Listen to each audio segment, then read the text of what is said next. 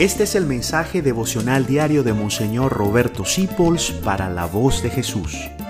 Queremos que la sangre de Cristo no se derrame en vano.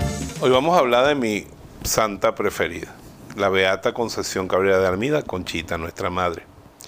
¿Sabe usted que cuando uno quiere que un bistec esté suave, tiene dos formas, meterlo la noche anterior en leche o caerle a martillazo?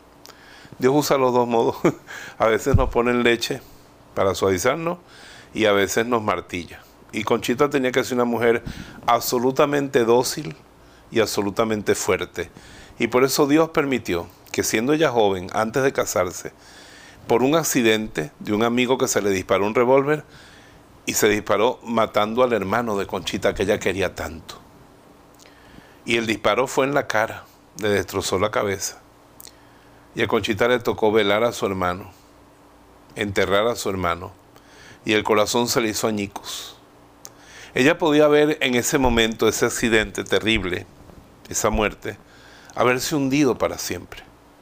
Pero ella puso los ojos en Cristo y se levantó. Y ese fue el momento de la vida de Conchita, donde Dios la hizo fuerte, resistente y al mismo tiempo dócil para aceptar en todo la voluntad de Dios, como la llegó a aceptar ella hasta que llegó a tener una sola voluntad con Dios. A veces Dios permite con su gran amor, con su gran misericordia, que nos toquen dolores tan grandes como la muerte del hermano de Conchita, accidentes, cosas que nos destruyen. Y eso no es porque Dios nos haya abandonado, sino porque Dios tiene grandes propósitos con nosotros. El justo muestra su fe a través del fuego. Pero el Señor dice también en la palabra de Dios pasarás por el fuego, pero no te quemarás. Pasarás por la inundación, pero no te hundirás. Eso significa que no podemos permitir que eso se convierta en un trauma que nos destruya, sino que tenemos que levantarnos de eso y salir más dóciles, más entregados. Por eso, si tú tienes un sufrimiento muy grande en la vida que tú no has superado, aprende a decir simplemente esta palabra, Padre, bendita sea tu voluntad.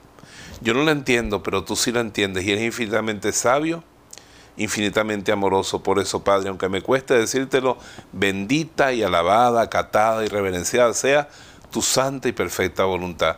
Conchita lo aprendió a decir viendo derramarse accidentalmente la sangre de su querido hermano.